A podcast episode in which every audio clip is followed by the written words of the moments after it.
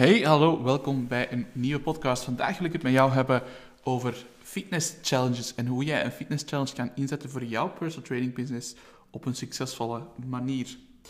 Eerst en vooral laten we het onderscheid maken tussen online personal training, offline personal training en hybride personal training. Online wil zeggen dat je als personal trainer jouw klanten online begeleidt. Offline personal training wil zeggen dat je klanten offline begeleidt, dus één op één is dat heel vaak. En hybride coaching wil zeggen dat je een combinatie doet van beide. Dus dat je vaste momenten hebt waarbij je de klant om de x aantal tijd ziet en daartussen worden ze online begeleid. Ik kreeg de vraag eerder deze week van een collega personal trainer die vroeg aan mij, Jeroen, van ja, die challenges, dat is allemaal heel leuk en wel, maar kan je dat ook inzetten als offline personal trainer? En het antwoord is 100% ja. Challenges kan je inzetten ongeacht welke vorm van personal training dat je ook aanbiedt. Waarom wil ik het hebben over het stukje challenges? Omdat het een heel krachtige marketingtool is en het wordt veel te weinig gebruikt in de personal training wereld vandaag. Ik had het ook als voorbeeld aangehaald van de Herbalife coaches. Zij hebben vaak een 21 dagen afslankprogramma of een 21 day fit challenge, zo van die zaken. En dat werkt gewoon. Ik zie heel veel advertenties passeren van hen. Ik zie hen dat op social media gooien. En ik weet dat niet iedereen even grote fan is van Herbalife. En of dat je nu fan bent of niet, dat maakt in deze context niet uit. Het punt is wel dat hun marketingstrategie vaak veel beter in elkaar zit dan de marketingstrategie van de gemiddelde personal trainer. En dat is gewoon een feit. Dus laten we het speelveld gelijk trekken. Laten ook wij slim gaan inzetten op marketing. Laten we ook fitness challenges opzetten, want het is een ongelooflijk krachtige tool. Ik heb in deze podcast een aantal richtlijnen die jij kan gebruiken om jouw eigen challenge op te zetten. Ik wil ook in de toekomst een mini-cursus Bouw je eigen fitness challenge uh, gaan uitwerken. Dat zal voor later dit jaar zijn, als er voldoende interesse is. Dus als jij daar interesse in hebt, laat het zeker weten na het beluisteren van deze podcast. Stuur mij een berichtje. Uh, en dan, dan weet ik dat je interesse hebt. Ik zeg dat als er genoeg interesse is, dan wil ik daar wel mijn tijd in steken. Als er onvoldoende interesse is, dan ga ik mijn tijd in andere zaken steken. Ik denk dat dat voor zich spreekt. Maar goed, laten we overgaan naar de essentie van deze video. Hoe kan jij jouw eigen fitness challenge opzetten en op een succesvolle manier lanceren? Puntje 1. Wat is het belangrijk? Dat je focust op één doelgroep waar je één probleem voor oplost. Het is één doelgroep waar je één probleem voor oplost. Ja, je zou een fat challenge kunnen doen voor mannen en vrouwen van alle leeftijden. Dat zou je kunnen doen, maar dat je veel minder krachtig bent dan wanneer je dat doet voor een specifieke doelgroep. Zeker als je online gaat, als je als offline personal trainer zo'n challenge wil inzetten, dan werk je toch vaak heel lokaal. Dan zou je kunnen zeggen, hey, ik ben op zoek naar 10 personen in Mechelen die vet, hun vetpercentage willen reduceren in 7 dagen. Bijvoorbeeld, ik zeg maar iets. Dat zou natuurlijk een grote belofte zijn. Maar om dit voorbeeld heel duidelijk te maken, ga ik het hebben over papa's. Dus ik ga mij mikken in deze voorbeeld op papa's tussen de 25 en de 35 jaar die hun vetpercentage willen reduceren. Dus dat is de doelgroep van deze demo. Wat is dan ook belangrijk? Puntje 2 bij een goede challenge is een korte termijn. We leven in een wereld van instant gratification. We zijn het gewoon van altijd snel resultaten te verwachten of snel bediend te worden. Denk aan platformen zoals Netflix, waarbij we gewoon on-demand films en series kunnen kijken naar believen. We hoeven niet meer te wachten tot 8 uur tot onze favoriete show op tv is. Als vandaag op bol.com, Coolblue of Amazon iets bestellen, dan is het morgen al in huis. Ja, dat is gewoon crazy als je erover nadenkt. En dat heeft ook de verwachtingen van mensen serieus aangetast. In die zin, we willen nog sneller resultaten dan vroeger. Dus het is bij een challenge heel interessant om een belofte te maken van een bepaald resultaat op een korte termijn. Bijvoorbeeld, de ideale duur van zo'n challenge is tussen de 7 en de 30 dagen. Dan de naam van uw programma. Dat is puntje 3. De naam van uw challenge moet heel duidelijk zijn en moet heel duidelijk uw doelgroep aanspreken. Als voorbeeld heb ik hier de 21 dagen Fat Loss Challenge voor jonge papa's van 25 tot 35 jaar. Dus de 21 dagen Fat Loss Challenge. Dat is zo'n klassieker en we weten uit de cijfer dat de meeste mensen die vandaag een personal trainer inschakelen, die schakelen een personal trainer in omdat ze gewicht willen verliezen. Dat is een van de voornaamste redenen. Dus als jij een coach bent en jij wilt mensen coachen omdat je ze gezonder, fitter en sterker wil maken, dan moet ik dat alleen maar aan.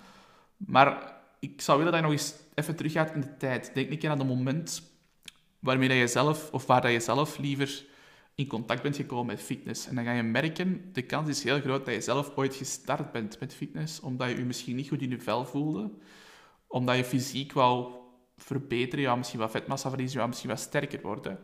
En de kans is heel groot dat je van daaruit een passie hebt ontdekt voor die fitness en dat je het dan meer bent gaan beginnen bekijken als een instrument om je gezondheid goed te houden, om je lichaam sterk te maken en sterk te houden, om je immuunsysteem te boosten, al die zaken. Maar vaak zijn wij gestart in de fitness omdat we onze fysiek wilden verbeteren. En dat is bij heel veel mensen vandaag nog altijd het geval. Als ik kijk naar mezelf, ik ben op 16-jarige leeftijd in de fitness gerold.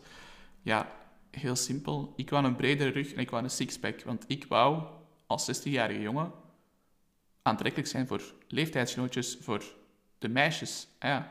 Dus ik ben ook in de fitness terechtgekomen omdat ik puur fysiek wou transformeren en er beter wou uitzien. Het is pas vele jaren later, en dan denk ik zo rond mijn misschien 24, nee, 3, mm, laten we zeggen 324ste, dat ik fitness meer ben beginnen zien als een instrument of een tool om, om gewoon gezond door het leven te gaan, om meer energie te hebben. Goed? Maar we mogen nooit vergeten dat voor veel mensen nog altijd de eerste reden waarom ze bij fitness beginnen is om fysiek te transformeren, om zich beter in hun vel te voelen. Dus het is anno 2021 nog altijd het geval dat een fat loss challenge of een summer body challenge of een get ripped challenge, om het nu even heel cliché te maken, die werken veel beter dan een boost je gezondheid challenge of een word fit challenge, omdat het gewoon veel aantrekkelijker is voor mensen om te focussen op dat stukje waar ze dan op dat moment het meeste last van hebben, wat dat heel vaak dan een stukje overgewicht is of zich slecht in hun vel voelen. Goed, dus dat, vanuit commercieel perspectief durf daarop inspelen. Goed. Vaak trek je dan mensen aan door, door zo'n challenge of, of door zo'n advertentie, waarbij je dan echt focust op gewicht verliezen of, of je lichaam transformeren. En zo komen ze binnen en dan is het aan jou om ze eigenlijk te overtuigen van kijk, fitness is veel meer dan dit. We kunnen nu ook helpen om, om je gezondheid te verbeteren. Als je dan genoeg kennis overdraagt, dat ze ook echt het nut van bewegen gaan, gaan inzien op lange termijn, ja, dan is dat eigenlijk jouw doelstelling dat je wilt bereiken. Maar nogmaals, vanuit commercieel perspectief is het veel makkelijker om ze aan te trekken met de belofte van bepaalde transformatie. Dat is gewoon veel aantrekkelijker en het gaat veel beter werken. Het vierde puntje, dus naast de doelgroep, naast het feit dat het een korte termijn moet zijn en naast het feit dat je net een naam gekozen hebt, het vierde puntje dat je moet doen, is het eigenlijk heel laagdrempelig maken. Right? En er zijn twee opties. Ofwel ga je voor een gratis challenge en dan moedig ik heel sterk aan om de challenge tussen de 7 en de 14 dagen te houden. Een challenge waar je een stukje waarde weggeeft. Een challenge dat je misschien ook voor een stukje kan automatiseren. Zeker als we spreken over online personal training, waarbij jouw klanten toegang krijgen tot een online cursus, of er wordt automatisch een, e-mail, een e-mailcursus verstuurd, of een e-mailsequentie, zoals we dat noemen. Als het over offline gaat, dan zou ik letterlijk op dag 1 en op de laatste dag een soort van ehm, ja, momentje voorzien om feedback te geven en om mensen op te meten. En als ze daartussen dan zelfstandig aan de slag kunnen gaan, zoiets. Uh, er zijn heel veel mogelijkheden, ik ga ze niet allemaal overlopen. Uh, maar het voorbeeld dat ik wil geven is gratis challenge. Tussen 7 en 14 dagen. Een meer uitgebreide challenge, waar je dan echt al ja, kan inzetten op het behalen van resultaten. Dat is dan tussen de 21 of tussen de 14 liever en tussen de, ja, tussen de 21 en tussen de 30 dagen, excuseer. Dus zo alles tussen de 3 en de 4 weken is dan goed voor een betalen challenge. En voor een betalen challenge, daar zou ik adviseren, houd die prijs onder de 100 euro, dat nog altijd laagdrempelig blijft. Dus het verschil tussen 0 en 1 euro is gigantisch. Als je dan toch laat betalen, dan kun je perfect richting de 47, 57 euro gaan. En zo rond de 100 euro of daaronder is het een goede prijs, die nog altijd laagdrempelig is voor mensen om in te stappen. Dus wat betreft de, de prijssetting, dat was puntje 5. Puntje 6, heel belangrijk, kies een fixed startdatum en einddatum. Dus beslis op voorhand, oké, ik ga op die datum, op die dag gaan mijn challenge starten en op die dag gaat hem eindigen. Dat je echt met een groepje mensen kan starten. Het heeft heel weinig nut om zo van die challenges één op één te doen. Dat kost je heel veel tijd. Het is veel moeilijker om mensen op te volgen. Maar als jij bijvoorbeeld zegt van, hé, hey, ik ga hier in mei een challenge doen van een maand, dus heel de maand mei, dan kan je zeggen, oké, 1 mei starten we. En dan kan je een maand voor de startdatum, vier weken is een, is een goede periode om reclame te maken, dus een maand voor de start, kan je dan volop beginnen met promotie te maken. Kan je elke dag iets posten op jouw stories, op je socials. Je kan elke week een post maken op, op je, allez, in je content, op je andere social media, dus op Instagram, LinkedIn, Facebook. Uh, waar je dan vertelt van, hey, ik ben op zoek naar 10 of 20 personen voor mijn Summer Shredding Challenge. Voldoe jij aan deze eigenschappen en dan som je een paar eigenschappen op. Dan ben jij de persoon die ik zoek. Wil je graag deelnemen? Bladibladibla. En zo het klassieke script een beetje. Wat is er heel belangrijk in? Ga niet opsommen wat de mensen krijgen. Dus ga niet zeggen van hey, je krijgt toegang tot onze applicatie. Je krijgt 24 op 7 de toegang tot mij persoonlijk. En je krijgt 101 trainingsprogramma's in de app. Ik zeg maar iets. Dus ga niet focussen op die features. Dat is letterlijk wat iedereen belooft. Ga inspelen op de voordelen. Ga inspelen op de doelen die je helpt bereiken. En op het resultaat dat mensen gaan of mogen verwachten van jouw challenge als ze met jou gaan samenwerken. Dus focus op de voordelen, op de uitkomsten, niet op de features. Dus je hebt nu een challenge gemaakt, je hebt een startdatum gekozen, je hebt een einddatum gekozen, je weet perfect met welk doel dat je gaat helpen. Op dat doel kan je dan focussen. En hoe ga je dat dan natuurlijk in de markt zetten? Hoe ga je dat promoten? Ik heb het net al een beetje gezegd, je kan het gaan delen in je eigen netwerk met die post.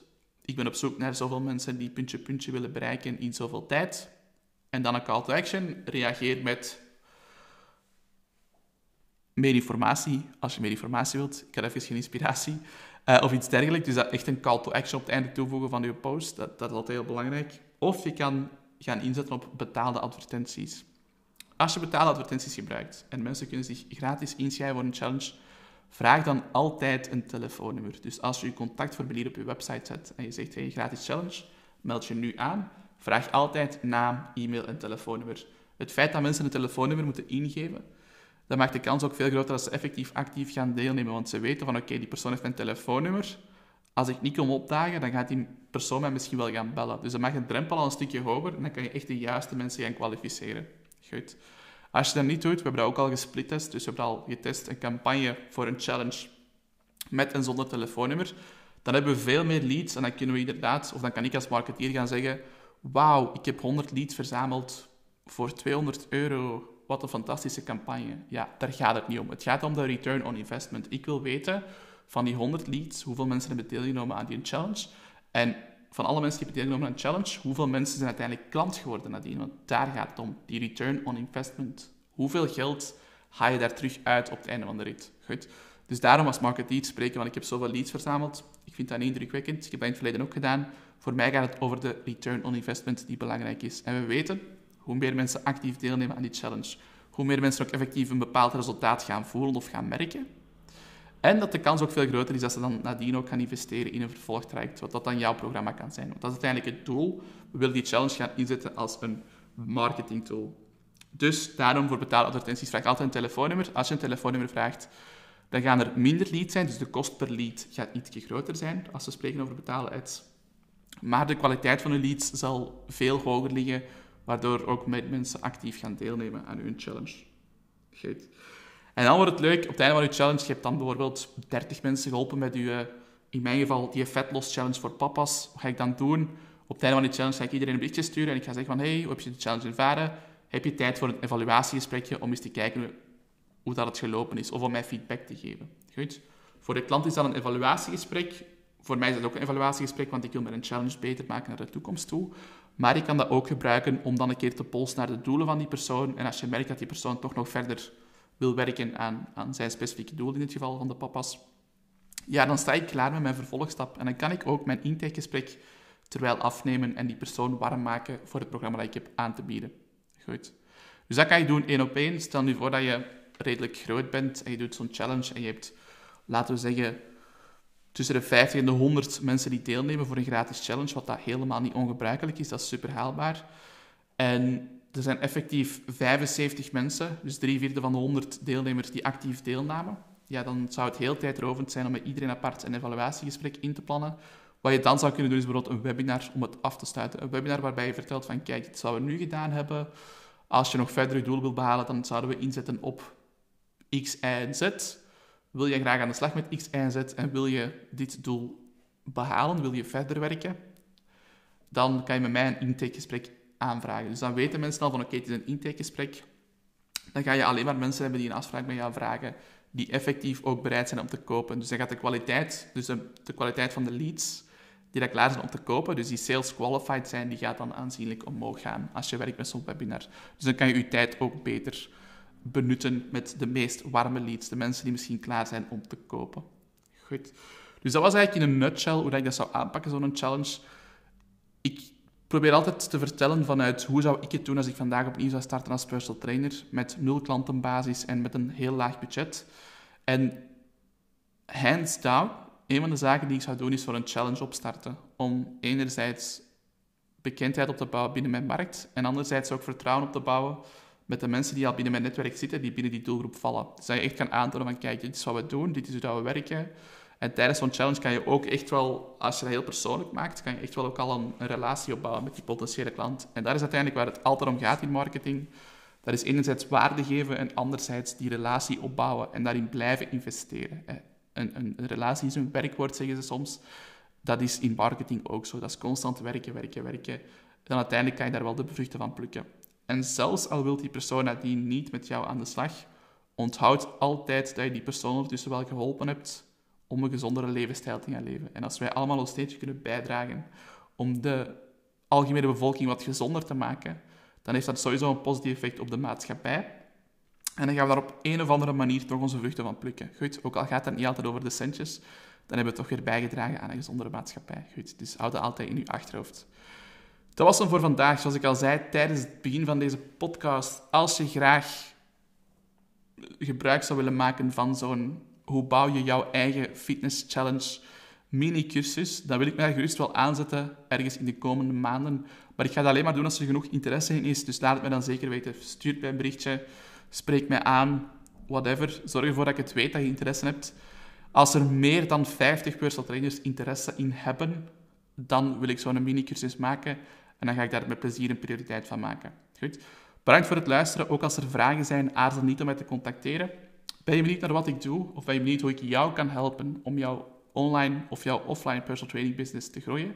Neem zeker een kijkje op ptboost.be of volg mij op Instagram, Jeroen van Poeier. Van Poeier met P-O-E-Y-E-R. Alvast bedankt voor het luisteren en ik zie jou heel graag terug in de volgende episode. Bye bye.